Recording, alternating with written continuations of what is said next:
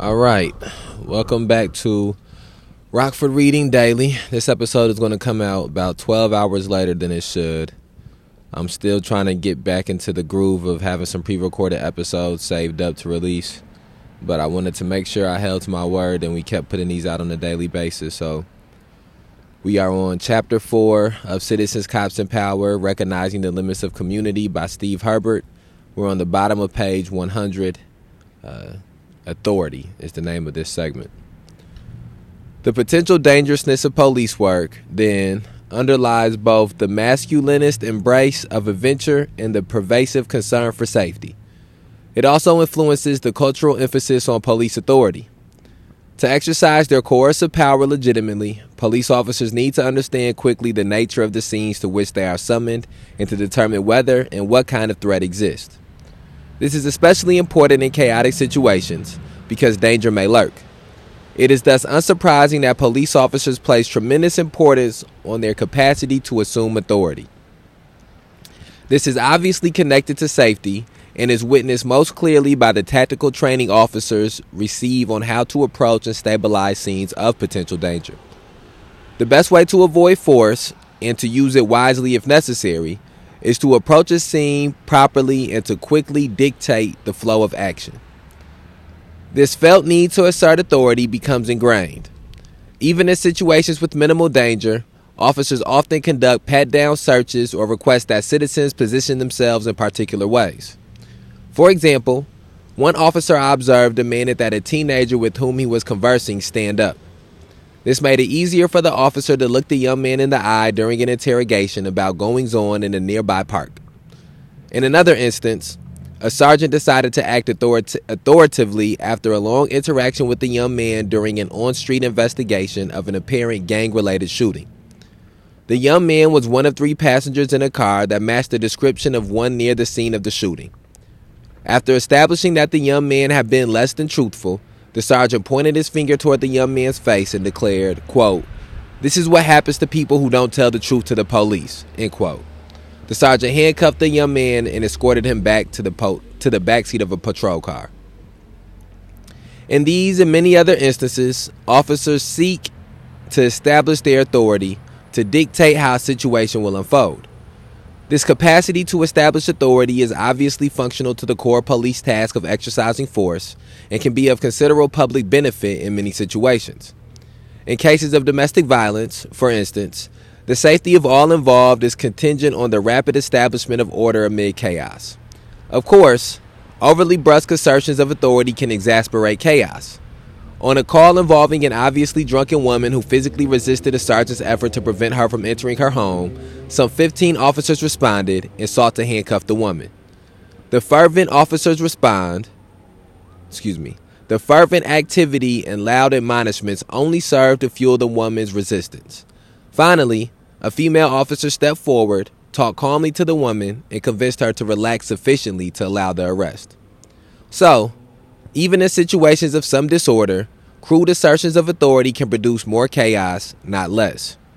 In terms of making the police more consciously subservient to the public, the cultural assumption of police authority poses obvious problems.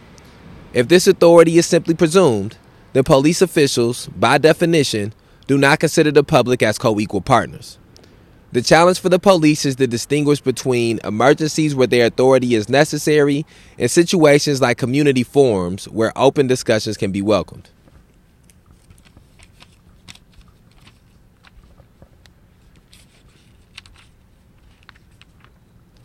What is a defensible cultural response to potentially violent situations becomes a liability when the police are legitimately asked to open their practices to debate. Oh, hold on one second. I want to make sure I, I turn to the right page. My fault, y'all. Yeah, I did. My fault. Sorry about that. Okay, where are we at? Sorry about that. Uh, all right. To an extent, one can empathize with the patrol officer who lamented to me that the public does not fully comprehend how he, quote, can't be officer friendly, end quote, when he believes his first priority is to assert his authority. But this cultural response to the street level realities the officer faces can reduce the space for the political efficacy of the citizenry. In sum, The police's core coercive function is translated into, co- into cultural emphases that drive the imperative to not, quote, drink the Kool Aid, end quote. As officers reinforce masculinist notions of adventurousness, of safety, and of deference to their authority, they implicitly reduce the political agency of the citizenry. To build more truly co equal partnerships involves a feminization of police work and erodes the police's self construction as authoritative actors who ensure their safety by commandeering the scenes they enter. If community policing represents a threat to such self understandings, it must be resisted and strongly. The police's sense of themselves as authoritative is important not just for how they defi- define themselves vis a vis the citizenry, but also for how they define themselves to each other. Like workers everywhere, Police officers seek to show their capabilities to their peers, but their efforts take on a particularly individualist cast. Officers hope to demonstrate their worth through their own idiocentric exercise of discretionary judgment. These organizational emphases on discretion and specialization are reinforced regularly, with considerable consequences for how officers act on issues of public concern. In such fashion, the project of community policing is further thwarted and then that that stops the that ends the segment on authority and i think just for what i will speak to from that segment some of the things that i took away is the combination as they were pointing out uh, from what we speak spoke on on our last episode uh, of the adventure seeking and machismo attitude of police officers uh, that being mixed in with this the the constant uh, the constant claims of doing certain actions or having po- certain policies and procedures uh, based on safety, uh, in combination with the desire to have uh, authority in every situation that they are in. All of these three things get to a place of devaluing the citizens and devaluing the people, the communities that they deal with on a regular basis. And those are all things that begin to uh, build the uh, hindrances of the legitimacy of police officers. And I know that this right now is speaking about uh, the police officers' reasonings for resisting community policing.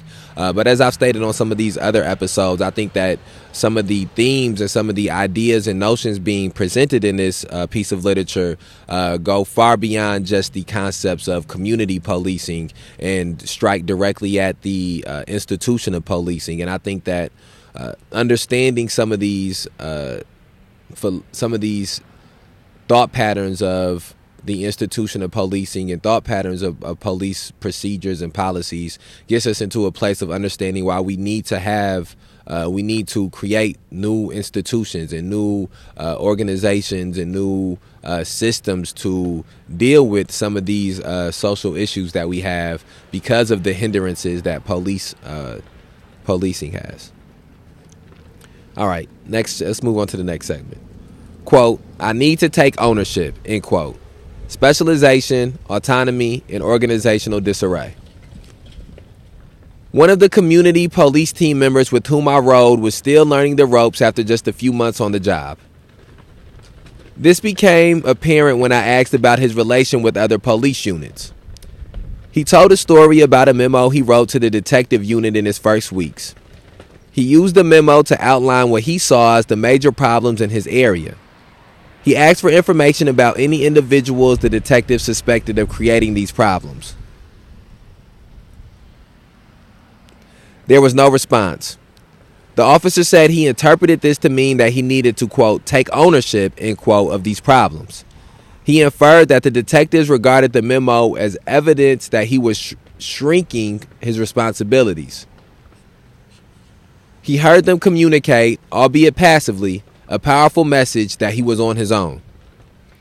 On another afternoon, I rode with the patrol officer whose beat included Blufftop, the large scale public housing facility. The streets of the facility were frequently dotted with abandoned and improperly parked cars. As we cruised the meandering streets, he noticed an abandoned car he had previously ticketed for a tow. He was frustrated that the tow had not yet occurred. I asked him about his strategy for the broader problem of abandoned cars. He told me that he issued tickets when he could, He said nothing about coordinating any such strategy with other patrol officers who work the beat or with the facility's community police officer. This was particularly striking because this officer formerly worked in the community policing unit and was a devout believer in the theory of, quote, broken windows, end quote. In other words, this officer saw abandoned cars as important symbols of neighborhood decline that would invite more serious crime. He was also presumably well versed in the importance of coordinated action to address an intractable problem. Yet he, too, was flying solo. Recall that community policing includes an emphasis on solving these more entrenched problems. Police citizen partnerships should develop both a deep understanding of ongoing concerns and a thorough set of strategies for resolving them. As we have seen, the police are reluctant to surrender the prestige and moral standing they associate with authoritative professional crime fighting. But they are equally reluctant to come together to address issues like abandoned cars in a, co- in a coherent and comprehensive way. Implicit here is a valorization of individual autonomy and capability, a respect for any given officer's discretionary authority, a recognition that one must, quote, take ownership, end quote, of one's responsibilities. A consequence is a frequent lack of coordinated action. As one officer told me, quote, around here, one hand does not know what the other is doing, end quote. One obvious manifestation of this organizational disarray is the strained relation between the patrol operation and the community policing team. I saw little evidence that productive communication occurred across this bureaucratic division. Some patrol officers said they carried business cards of the community police team officer assigned to their beat and distributed them to residents who complained of an ongoing problem. Others said they often acted upon requests by community police officers to engage in extra patrol of a particular block or street corner suspected of hosting criminal activity. But never did any of the officers from either patrol or the community police unit describe any thoroughgoing cooperative efforts to address the underlying causes of an intractable problem. Indeed, a few patrol officers cannot even name the community police officer who worked their beat. One patrol sergeant with whom I had rode previously worked in the community police unit. He described the community police operation as a quote garbage can end quote into which police officers dump various nuisances they consider not worth their time. Patrol officers wish to focus on quote serious crime end quote and saw community police work as trivial. One patrol officer with whom community police experience excuse me one patrol officer with community police experience complained that a typical patrol officer did not understand what community police officers actually did. As a consequence, he acknowledged, there was very little sharing of information between the two units. For their part, patrol officers operated largely as autonomous units. An exaggerated instance of this was the patrol officer who spent much of the time I rode with him outside the beat to which he was assigned. He focused on one particular house he believed was the site of ongoing drug activity. He knew many of the residents and talked regularly with the landlord. He obviously wanted to show me his in depth understanding of the house and to document his efforts to reduce his capacity to host criminal activity. But he also made clear that his efforts were wholly his own. Another patrol officer told me that he might refer a matter to the community police unit, such as long term tensions between apartment residents and their landlord. However, if he gathered any intelligence about a hub of suspected criminal activity, he did not share it. This would amount, in his terms, to quote, passing the buck, end quote. He strongly preferred to investigate his own, to investigate this on his own.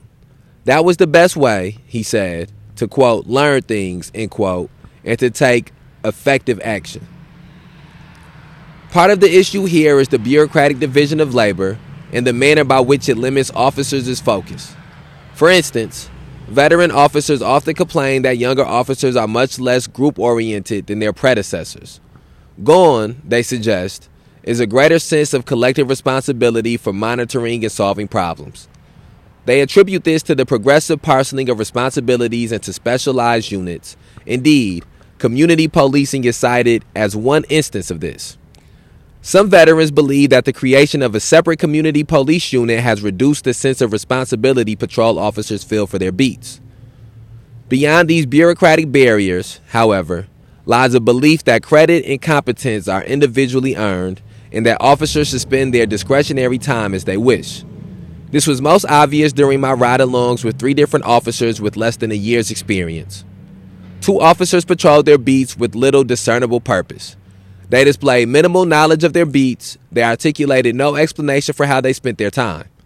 They lacked direction, both figuratively and literally. They cruised without a goal, and they frequently got lost trying to reach the locations to which they were dispatched. By contrast, the third rookie officer possessed a strong focus. He spent much time parked at a gas station in a poor neighborhood. As cars came in for fueling, he focused on those that were particularly run down. If he spotted such a car, he would input his license plate into his in car data terminal. He searched, in particular, for information that the car's operator possessed a suspended driver's license. Such an offense in Seattle was subject to an immediate fine and an impounding of the car. The officer enjoyed this activity because he was often able to ticket and tow one or more vehicles during each shift. Regardless of his sense of accomplishment, the striking fact was that he acted on his own. No sergeant either endorsed or supervised his work. No apparent effort had been made to determine if this was, in fact, the most productive and effective use of his time. Indeed, officers had their own idiosyncratic preferences for how to handle time not devoted to responding to calls. One officer took a great interest in juveniles. He learned the names of many of the teenagers in his area and tried to determine if any of them were in trouble or headed for it. Occasionally, he got other officers involved in these efforts. Once during a night when I accomplished an excuse me, Occasionally, he got other officers involved in these efforts. Once during a night when I accompanied another officer. The officer with the juvenile focus wanted to visit a home where he thought he might locate a runaway girl. The officer with whom I rode told me that his colleague frequently requested such assistance. He used this incident to describe the extent to which he and the other officers were given free rein. He listed other officers' work that night and described their tendencies. These range from a pair of women who patrolled in high crime areas to a senior officer who looked for places to nap. Another officer with whom I rode informed me that he enjoyed proactive police work. However, he could name only a few locations where he concentrated any such efforts. He visited none of them during the four hours I spent with him. In sum, the police define authority and competence in largely individualist terms.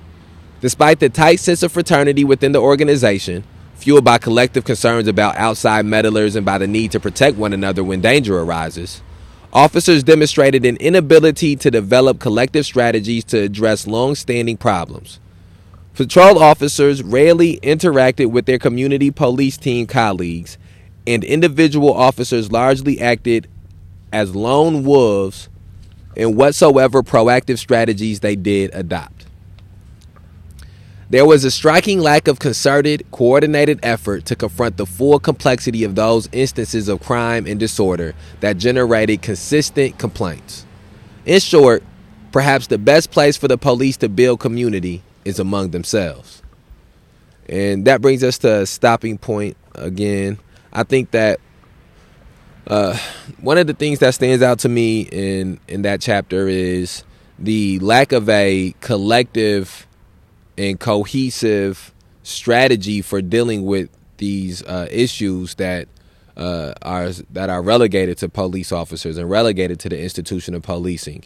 Uh, I think another one of the things that stands out to me is, excuse me, how regularly and how often police officers uh, engage in activities that are more about keeping quotas up or having a certain number uh, or or hitting a certain number of arrests, or as the, what was pointed out in here was.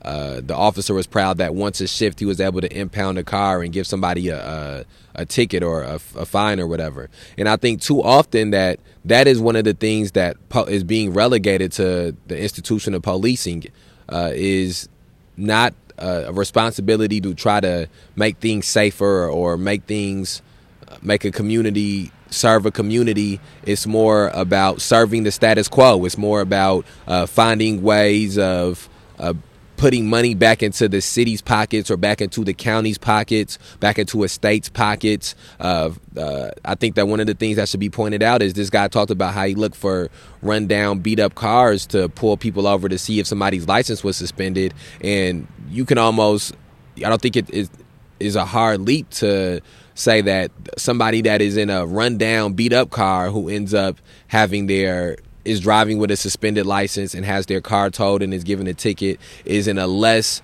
advantageous position to get their car back from being towed and to have that ticket paid than somebody who is in a nicer car.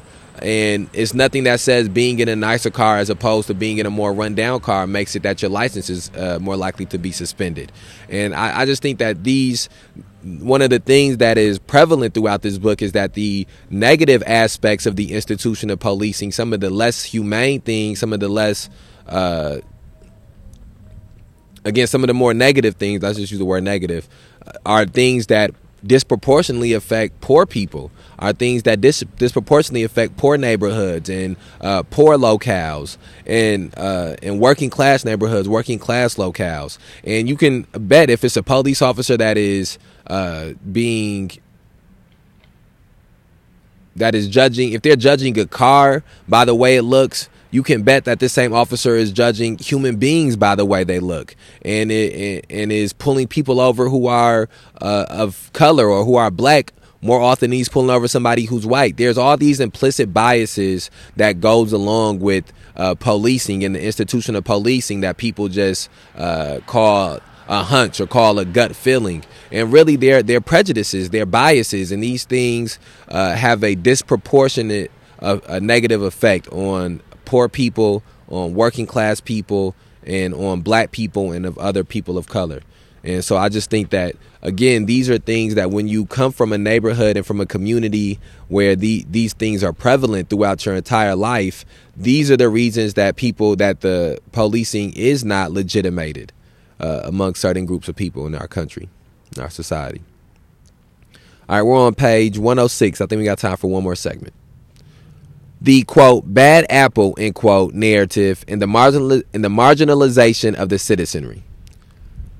Various emphases within the culture of the police then help explain why officers resist public input and oversight, and why they act with minimal cohesion in addressing ongoing problems.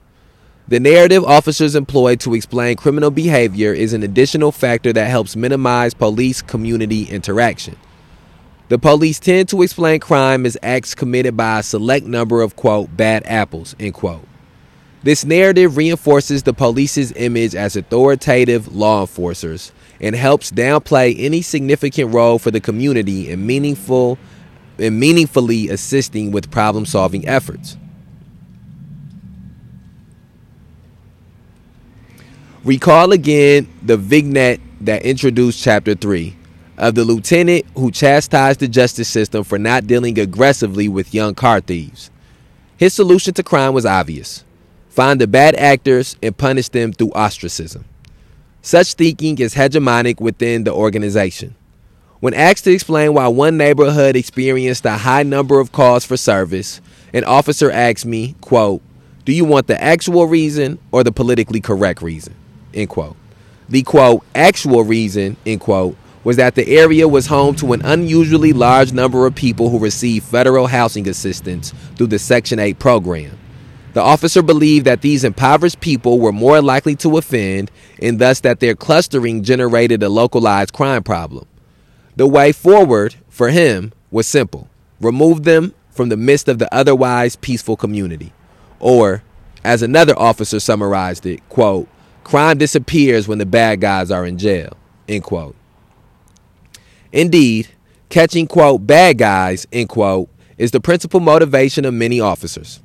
This informs their geographies. One officer, for example, explained that he looked for places to patrol that were, quote, target rich, end quote.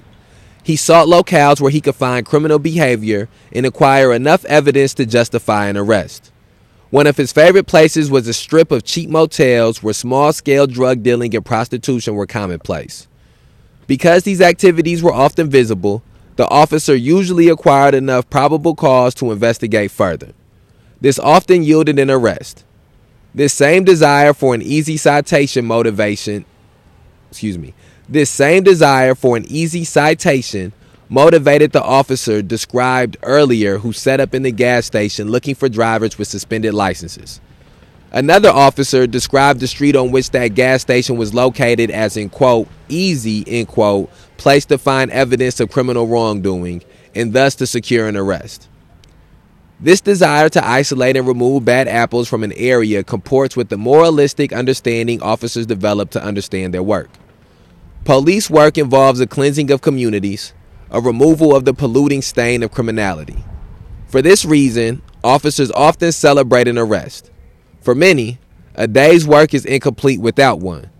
This helps explain why the community police officers embraced the short lived, quote, power community policing, end quote, model, and enabled them to experience the moral victory of an arrest, a far more satisfying prospect than an ongoing series of inconclusive meetings.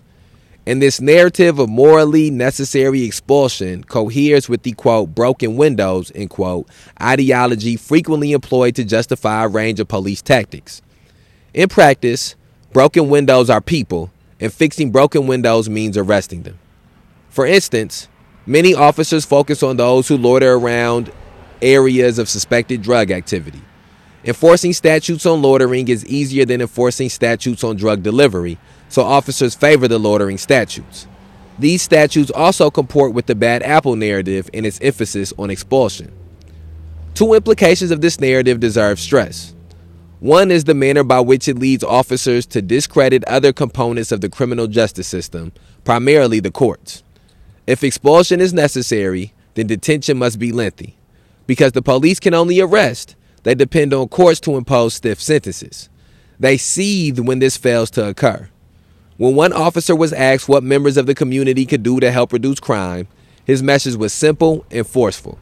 Elect politicians who will require judges to send criminals up the river for a long time. This officer's statement illustrates the second implication of the bad apple narrative a diminished role for the citizenry in helping reduce crime and disorder. Notice that the officer suggests that community members act most critically as voters who only indirectly affect the police through the political officials they elect. The officer seems not even to entertain the possibility that a more direct connection between citizen and police is possible. The role he envisions for the community is rather passive. Implicit in the bad apple narrative is an inferred is an infected community. While one could potentially attribute a role to community dynamics in allowing or promoting the infection, officers downplay this possibility. Instead, an emphasis on the moral stain of evildoers leads officers to stress leads officers to stress the need for expulsion. Excuse me, sorry about that. Trying to turn the page.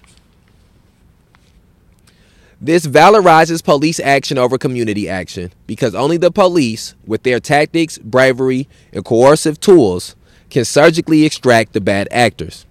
The community is thus demoted to a mere information provider as the quote eyes and ears end quote of the police. Even the patrol officer with prior work on the community policing team indicated that the most critical role for the citizenry is to provide complaints. Such complaints, he argued, make evident where a problem is emerging, thereby helping to galvanize a police response. The role for the citizenry is thus to help officers isolate wrongdoers and then to step back when the cavalry arrives. In this way, a notion of citizen agency, of citizens as co equal partners in developing and enacting overarching strategies, is diminished. Once again, police superiority emerges as the dominant narrative, even if presented as the virtuous extraction of cancerous evil. Perhaps the public can point out the bad apples, but shaking them out of the tree is strictly a police matter. And even if the bad apple narrative possesses some verity, there is little consideration of any wider dynamics that explain their presence in a particular area, and little role for working with the citizenry to comprehend and address these dynamics. When the police employ this narrative of crime and its possible eradication, they downplay the robust role for citizen involvement that community policing potentially represents. And then we got one more segment here that is the conclusion, which is just about a page. But I do want to point out Uh, for me, the thing that stands out the most in that segment that we in the passage we just read is this concept or this idea that uh, if you just remove uh, somebody who is quote unquote a bad apple and just throw them in jail, that fixes the problem. That fixes the issue and and that is what we have seen so many times in our uh, society is uh, mandatory minimums on sentences, things like three strikes and you're out, uh, all of these different things to increase the amount of time that people who commit crimes have. Uh, meanwhile, the, the the root things that the causes instead of the effect, the root things that lead to these crimes manifesting, like education, money for education has been cut back through the years as more money has went to prison and to policing, money for uh, uh, poverty programs has been cut back and decreased over the years as more money has been pushed into uh, policing and into the prison industrial complex. Uh, one of the other things that's happened is money has been. Uh, we, we we heard point out here a man, a police officer, talk about how he believed that public housing, that Section Eight, the people that lived in Section Eight were the people who were leading to more crime happening and, and causing more crime happening.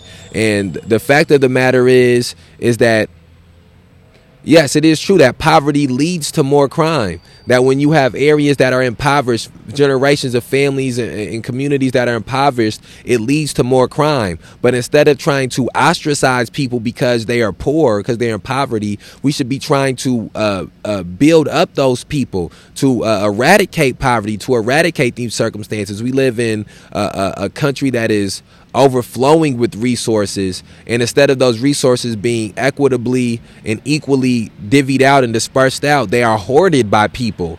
Uh, and, and so i just think that again, there's so often the, the, the whole concept of policing completely focuses on dealing with the effects and not the causes. And we have to begin to build up uh, uh, the type of consciousness, starting here in our city, in our county, in our area, of not just of not dealing with the causes. Excuse me, of not dealing with the effects, but dealing specifically with the causes. Uh, because you can uh, deal with the effects as much as you want. As long as the causes continue to be there, you will continue to see these issues manifesting. Uh, so, here, let's knock out this last page. Conclusion Bittner correctly emphasized the centrality of coercive force to the structure and organization of the police.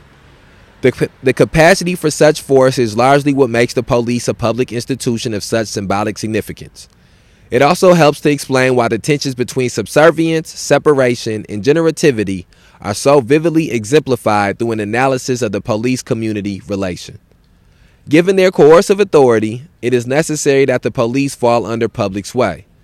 The risk of an emergent police state ensures that the narrative of police subservience to citizen oversight will forever retain power.